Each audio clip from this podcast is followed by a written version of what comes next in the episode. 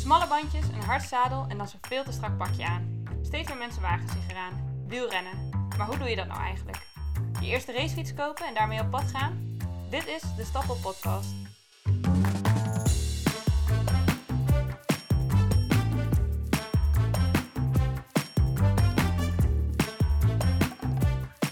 Een podcast voor mensen die willen gaan fietsen. Of net zijn gaan fietsen. Net als ik. Mijn naam is Fleur van Dijk en ik fiets nog maar net. Tegenover mij zit Marijn de Vries, oud profielrenster en zij fietst al 15 jaar. En naast mij zit Peter Hogeboom, zelf fanatiek fietser. En hij komt er af en toe lekker tussendoor fietsen in deze podcast. Nee, sterker nog, ik dacht Fleur doe niet, want je ligt zo in een berm. Als je gaat afzien zonder enig doel, ja, waarom, waarom zou je dat doen? Waarom zou- zou je jezelf pijnigen eh, terwijl er geen beloning tegenover staat?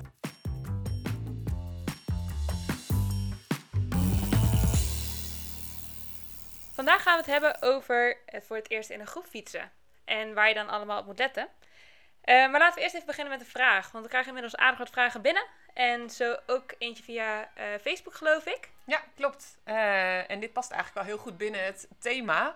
Want in een groep fietsen betekent ook vaak dat je eh, misschien eh, af en toe wel een beetje boven je kunnen fietst. Of in ieder geval op je limiet. Eh, en de- deze vraag is van Rinda. Eh, zij vraagt, hoe kan mijn zus leren om te genieten tijdens het afzien? Ik kan dat en zij wil dat graag leren. Nou, dat is best wel een goede vraag. Geniet jij een beetje van afzien, Fleur? Ja, ik, ik hou altijd een beetje vast aan het motto altijd blijven lachen. dus ik denk dat ik daar eh, veel eh, afzien mee goed kan maken. Ja. Dus ik moet wel zeggen, met, samen met andere fietsen maakt het wel een stukje makkelijker. Dus, maar ik kan me wel voorstellen dat het dan nog steeds heel pittig is. En dat de ene daar meer van kan genieten dan de andere. Ja, jij lijkt altijd te lachen op de fiets. En dat is best wel eh, lastig als je dan aan elkaar eh, wil, eh, wil optrekken.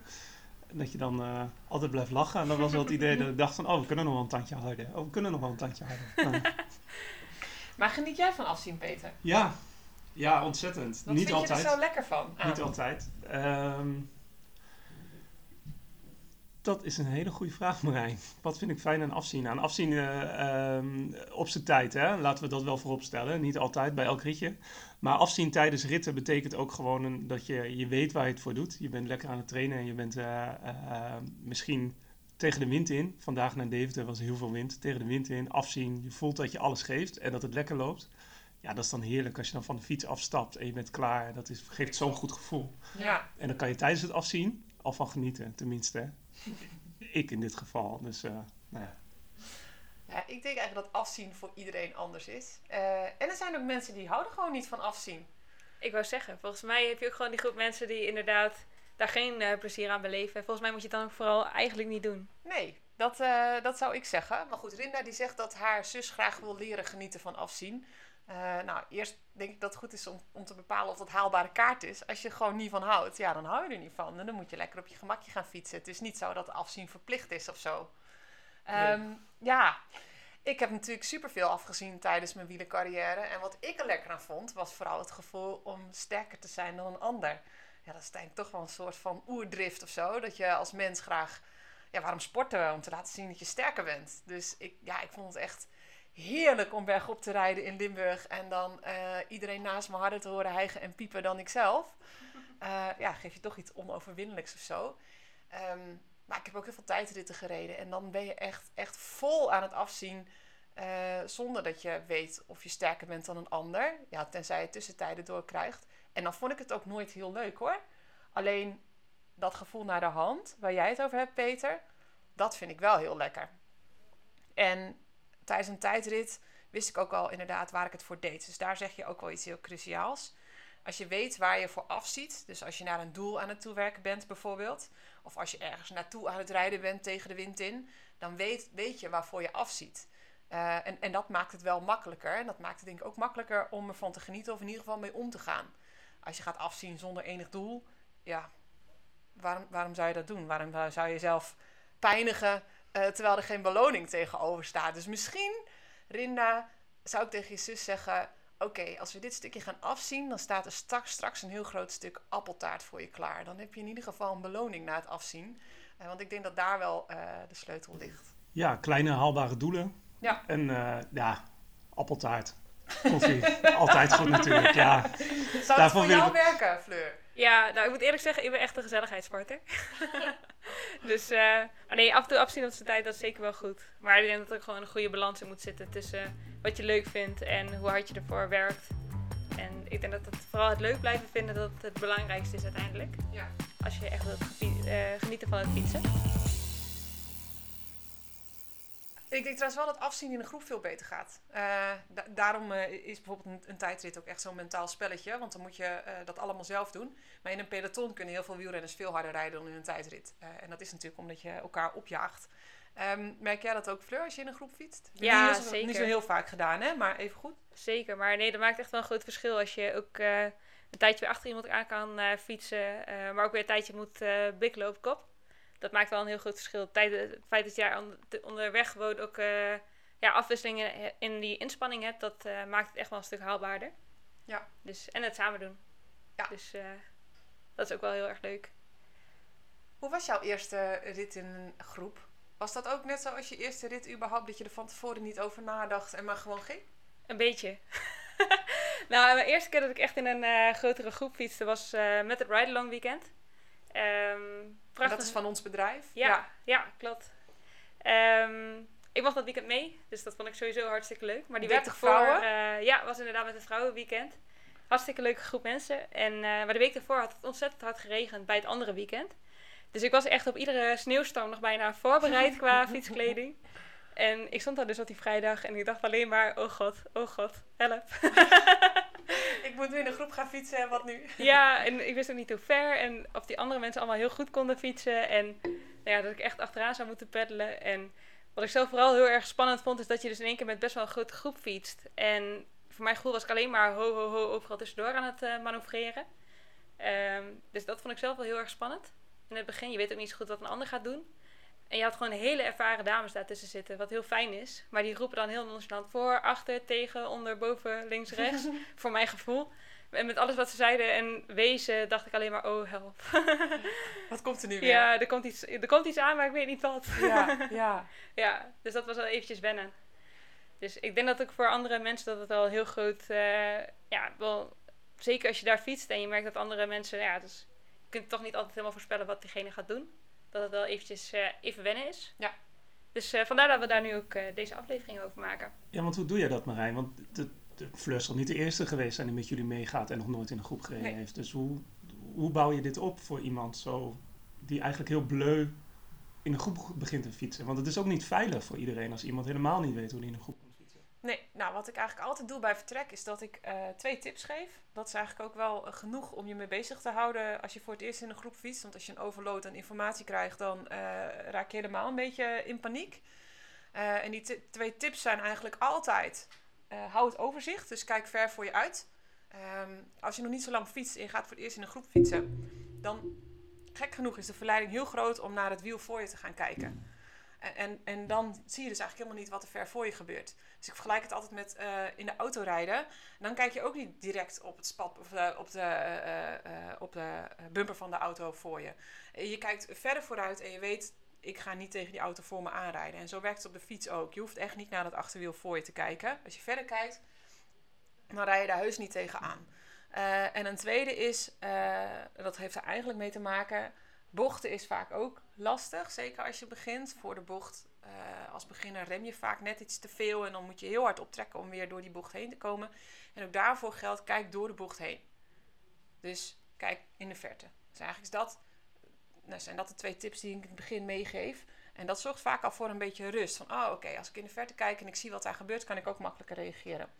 Wat we dat weekend hebben gedaan, is dat we naar een baantje zijn gegaan, eerst met de hele groep. En daar hebben we wat uh, fietstechniek oefeningen gedaan. Um, en dan kan ik nu zelf vertellen hoe dat was, maar Fleur, misschien is het leuk als jij dat vertelt. Ja, dat is wel echt even een uh, andere koek op de fiets. Maar ik vond het wel echt super leuk om te doen. We waren daar op een uh, eh, geloof ik. En uh, nou, dat was een vrij overzichtelijke ruimte waar je aan het fietsen was. Iedere keer een vaste rondje. En onderweg deden we daar allerlei oefeningen. Nou ja, naast elkaar fietsen, in het wiel fietsen. Uh, tussen bidons door fietsen. En dat heeft mij in ieder geval heel erg geholpen in een stukje behendigheid op de fiets. Um, ja, het scheelt gewoon enorm dat je feeling krijgt met wat anderen doen op de weg. hoe de bocht loopt. Eh, je hebt daar ook alle tijd en ruimte om heel goed te kijken wat er gebeurt eigenlijk en hoe je daar het beste op kan anticiperen. Uh, ja, dat maakt zeker voor het begin van zo'n weekend en voor mij als uh, totaal onervaren optimist daartussen maakte dat wel een heel groot verschil. ja, in een stukje behendigheid op de fiets en de groepen waarin ik heb gefietst later. Ja, nee, ik denk dat, dat de sleutel vooral zit in dat je erachter komt dat je veel meer kan dan je denkt. Ja. Dus dat je minder bang wordt voor de dingen waarvan je denkt, oeh, dat kan misgaan. Ja, ja zeker, zeker. En uh, nou, we moesten bijvoorbeeld ook een, uh, een wedstrijdje doen op die baan. En toen dat werd aangekondigd, toen uh, schoot ook iedereen een beetje in de vlekken. maar gelukkig was het een fiets, wedstrijdje langzaam fietsen in plaats van heel hard. Ja.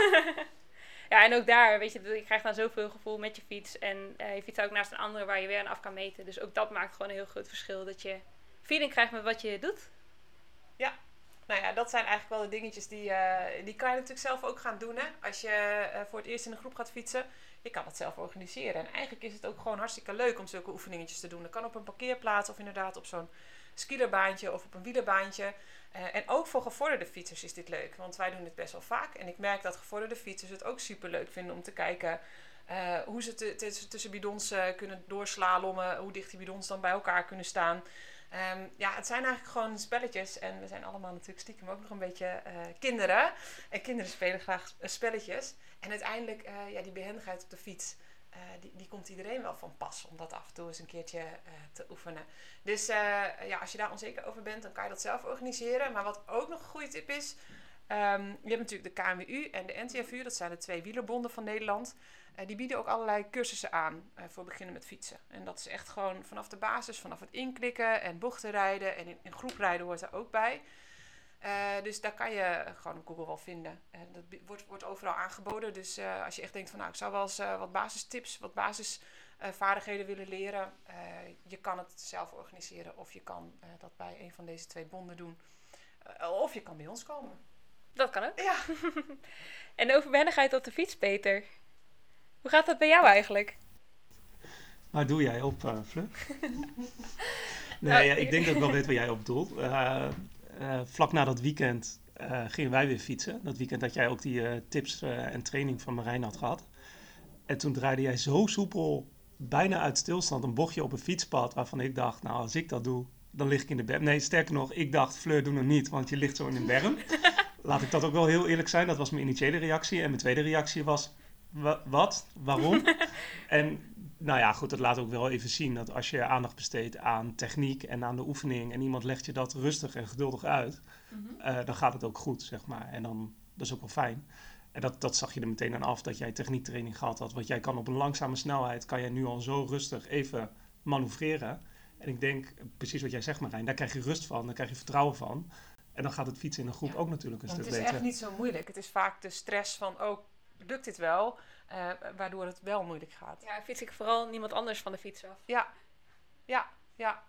En uh, als je nou kijkt naar uh, andere ritten in een groep, ja, waar veel mensen zich ook vaak zorgen over maken, is: kan ik de snelheid wel aan? Hoe ben je daarmee omgegaan?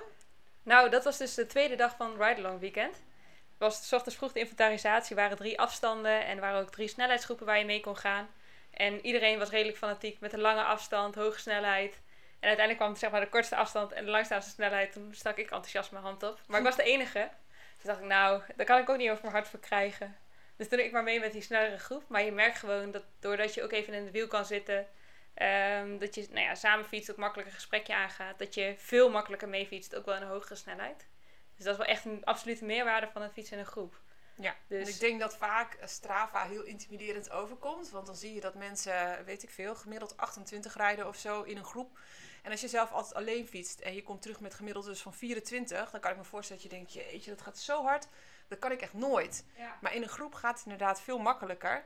Uh, dus ik denk dat het, uh, als, je, als je erover nadenkt van ik wil in een groep fietsen, dat je er best, best wel vanuit mag gaan dat je dan gewoon uh, makkelijker harder fietst. Dus dat je als je gemiddeld met 24 in, in je eentje thuis komt, dat je makkelijk met een groep mee kunt die gemiddeld 28 rijdt. Ja, en ga ook altijd met een groep fietsen aan het begin waar gewoon de regel geldt, samen uit, samen thuis. Ja. Ik bedoel, ja. uh, ik, uh, ik heb altijd de eerste ritten in de groepen en bijna nu nog steeds. Je fietst met elkaar omdat je het leuk vindt, je fietst met elkaar omdat je het gezellig vindt. En niet iedereen heeft altijd een beste dag. Ja. Dus het is ook wel dat je dat, en als je daar van tevoren over twijfelt, moet je dat volgens mij gewoon kunnen delen in de groep waar Ja. je mee fietst. Voor mij is dat helemaal geen. En als je zelf een groepje gaat organiseren, eh, wat ik altijd doe, is eh, dat ik inderdaad een beetje kijk van wie heeft hier veel ervaring en wie heeft hier minder ervaring. En ik zet de mensen met veel ervaring altijd achteraan. En die willen over het algemeen het liefst vooraan rijden, omdat ze denken van nou, ik eh, kan dit best wel goed. Maar achteraan is zwaarder, omdat je als je door de bocht bent, moet je eigenlijk veel harder sprinten om bij dat groepje te komen. En ik geef die mensen ook altijd een taak. Zij zijn dan verantwoordelijk eh, voor het bij elkaar houden van de groep. Dus als iemand die iets minder sterk is, als die eraf dreigt te waaien, dan is het aan degene die achteraan rijdt, aan de sterkste, om dat te signaleren en die persoon te helpen. Of eventjes naar voren te komen fietsen en te zeggen, we moeten wat rustiger. Eh, en vaak kijk ik ook van, nou, wie heeft er niet zoveel ervaring of wie is toch iets minder sterk. En die zet ik vaak in het tweede wiel. Want dat is eigenlijk de plek waar je goed uit de wind zit. Maar waar het ook niet super zwaar is om terug te trappen naar de voorste als je door de bocht bent. Dus ja, mocht je nou zelf zeggen van ik ga met een paar mensen op pad. eh, ja, dit is eigenlijk hoe ik dat aanpak. Dat is wel een goede tactische plekjes in de groep. Want ik eh, heb op jou volgens mij ook wel eens in het tweede wiel gezet hè, tijdens het weekend. Ja. ja. Ja, zeker. Was wel mijn favoriete plekje ook. Ja, want kan je, ik bedoel, je hebt dat dan ervaren. Hoeveel Ja. makkelijker is dat? ja, nou dat scheelt heel erg veel. En dat eh, is lastig voor te stellen op voorhand als je dat nog nooit hebt gedaan. Maar de laatste dag begon ik achteraan. En toen heb ik echt wel, dat eerste stuk tot de lunch heb ik echt wel, dat was wel zwaar. Ik kon natuurlijk ook de dag ervoor ook eh, relatief lang gefietst voor mijn doen. Maar dat maakt wel een heel groot verschil. Zeker het stuk na de lunch, toen heb ik weer veel meer op de tweede plek gefietst. Ja, toen ging het in alweer een heel stuk makkelijker. Ja, want dat is wel vaak, het is natuurlijk heel logisch als je nog niet zo lang fietst, dat je, dat je zegt van nou, ik rij wel achteraan, hè, want ik kan het nog niet zo goed. En ik wil niemand in de weg rijden, ik wil de groep niet ophouden. Maar eigenlijk hou je de groep juist op door achteraan te gaan rijden, omdat jij degene bent die de hele tijd een gat moet dichtrijden. En als je dan niet de sterkste bent, is dat gewoon best wel zwaar. Ja, ja dat klopt. En dus iedere keer weer bijsprinten, dat is gewoon echt heel hard werken. Ja, en Marijn Fleur had het er net over van de rij in zo'n groep en dan roept iemand achter, voor, boven, onder. Ehm, maken jullie daar afspraken over? Of eh, wat is jouw ervaring daarmee? Want ik, in de groep waar ik al heel lang fiets, ja, we, we weten van elkaar wat we roepen en waarom we het roepen. Maar ik fietste laatst weer met iemand die, die, nou ja, goed, waar ik wat minder vaak mee fietst.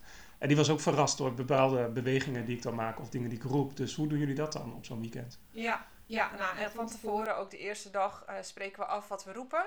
Dus inderdaad, eh, voor als er mensen aan jouw kant op de weg bijvoorbeeld langzamer fietsen, dan weet je, oké, we gaan mensen inhalen. Tegen als er tegenliggers zijn. Eh, en achter, als er bijvoorbeeld achter een auto komt die wil inhalen. Eh, maar we proberen ook eh, te waarschuwen als naar een voor, roepen we bijvoorbeeld ook als er een auto aan de kant van de weg staat. Ehm, wat ik wel altijd probeer te zeggen is, liefst in een groep, dat de mensen die vooraan rijden ook handgebaren maken. Maar als je in de groep rijdt, handen aan het stuur, omdat het toch wel wat veiliger is. Ehm, ja, mij maakt het eigenlijk helemaal niet zoveel uit wat je nou precies roept. Als je wel wat roept. Als je maar voor zorgt dat de rest van de groep weet, oké, ik moet opletten, er komt iets. Ehm, wat misschien ook nog wel goed is om te zeggen, eh, wielrenners in groepen zijn niet altijd even populair op de openbare weg. En dat komt onder Echt andere... waar, echt waar. dat Ja, heb ik nog nooit gehoord. Ja, nee. Gaan we een hele podcast aan Ja. maar, maar ik denk dat eh, een van de dingen waar het hem in zit, is eh, dat we dus altijd naar elkaar schreeuwen en dat andere mensen denken dat we naar hen schreeuwen. En wat ik heb gemerkt, wat heel goed werkt, is dat als je met een groep bent en je wil bijvoorbeeld oudere mensen op elektrische fietsen inhalen, dat de voorste zegt: We zijn met een groep, we zijn met, ik zeg maar, tien. En dan, ga je die, dan kom je langs en hoor je die mensen, oh, tien, nou ga stellen. 1, 2, 3 en dan komt de tiende. Oh, tien, dat waren ze. En dat de laatste dan ook zegt, ik ben de laatste. Dan ben je hartstikke duidelijk, je bent vriendelijk. Ehm, en en ik heb, dat werkt echt als een tierenlier. Ja, dat geloof ik graag. En eh, ook dat die mensen iets meer gevoel hebben bij hoeveel er aankomen. Want soms denk je dat de eerste twee voorbij komen en dat dat het dan was. Ja, en als er dan nog Dat- acht komen, dan kan je Ja. er ontzettend van schrikken. Dus eh, ja, ik, ik heb gemerkt dat dat gewoon heel goed werkt. Dan zijn we weer aangekomen bij de rubriek. De grappen, trappen en vol op je bek klappen. En in deze week hebben we een eh, anekdote van Peter. Ja, mag ik weer? Mag ik weer vertellen dat, het, dat het misging? Nee, ja, we hebben het net over in de groep fietsen. En Marijn had het er al over van... eh, ik wil eigenlijk dat mensen in tweede, derde, vierde positie... hun handen niet loslaten van het stuur. En dat is natuurlijk heel normaal. Maar je wil af en toe ook nog even een slokje drinken nemen.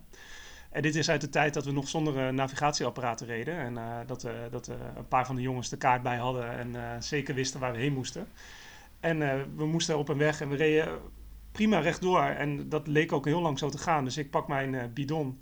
En ik zet één hand op uh, midden op mijn stuur en ik zet de bidon aan mijn mond. En dan roept iemand opeens, we moeten rechtsaf, we moeten rechtsaf. En ik wist niet hoe ik mijn remmen moest vastpakken. Dus ik, ja, volgens mij heb ik mijn ogen dicht gedaan. En ben ik slalom door de groep heen gegaan. En ik weet niet hoe ik het gedaan heb, maar ik heb niemand geraakt. Maar echt, ik had het hart in mijn keel zitten. En ik, ik dacht ook van, waarom heb ik één hand op mijn stuur en mijn bidon vast en mijn remmen? Wat, ja, dat is wel echt, dan, dan besef je wel. En ik zat in het achterste wiel, dus ik zat ook niet midden in de groep met mijn handen los. Maar ja, weet je, het kan zomaar gebeuren dat er iets, uh, iemand iets roept. En nou ja, ik was uh, bijna te laat. Nou ja, ik, was, ik, ik kon niet meer remmen. Ging net goed. Ja, dus als je wat wilt drinken, altijd je andere hand bij de rem houden. Dat is wel belangrijk. Oh ja. Ja, ja. ja maar ik denk ook uh, als je begint met fietsen en voor het eerst in een groep gaat rijden. We hebben het daar nog niet over gehad. Uh, ja, je, je kan dat ook niet meteen, hè? Drinken op de fiets of iets eten op de fiets. Uh, nou heb je dus twee keuzes. Eén uh, is, is doen wat jij deed en dat het dan eigenlijk niet helemaal goed gaat. Uh, en twee is niet eten en drinken. En dat zie ik ook wel heel vaak. Dat mensen eigenlijk niet durven te zeggen van... ik heb dorst of ik moet wat eten. En dan gaan, fietsen ze veel te lang door in een groep. En uiteindelijk krijg je dan een hongerklop. Um, niemand vindt het erg als je zegt... jongens, eigenlijk wil ik wel even stoppen om wat te eten of te drinken. Dus... Um, daar mag je best wel wat meer lef in krijgen als je dat nog niet zo goed kan op de fiets. Dit zijn dingen die je eigenlijk gewoon moet oefenen als je alleen fietst.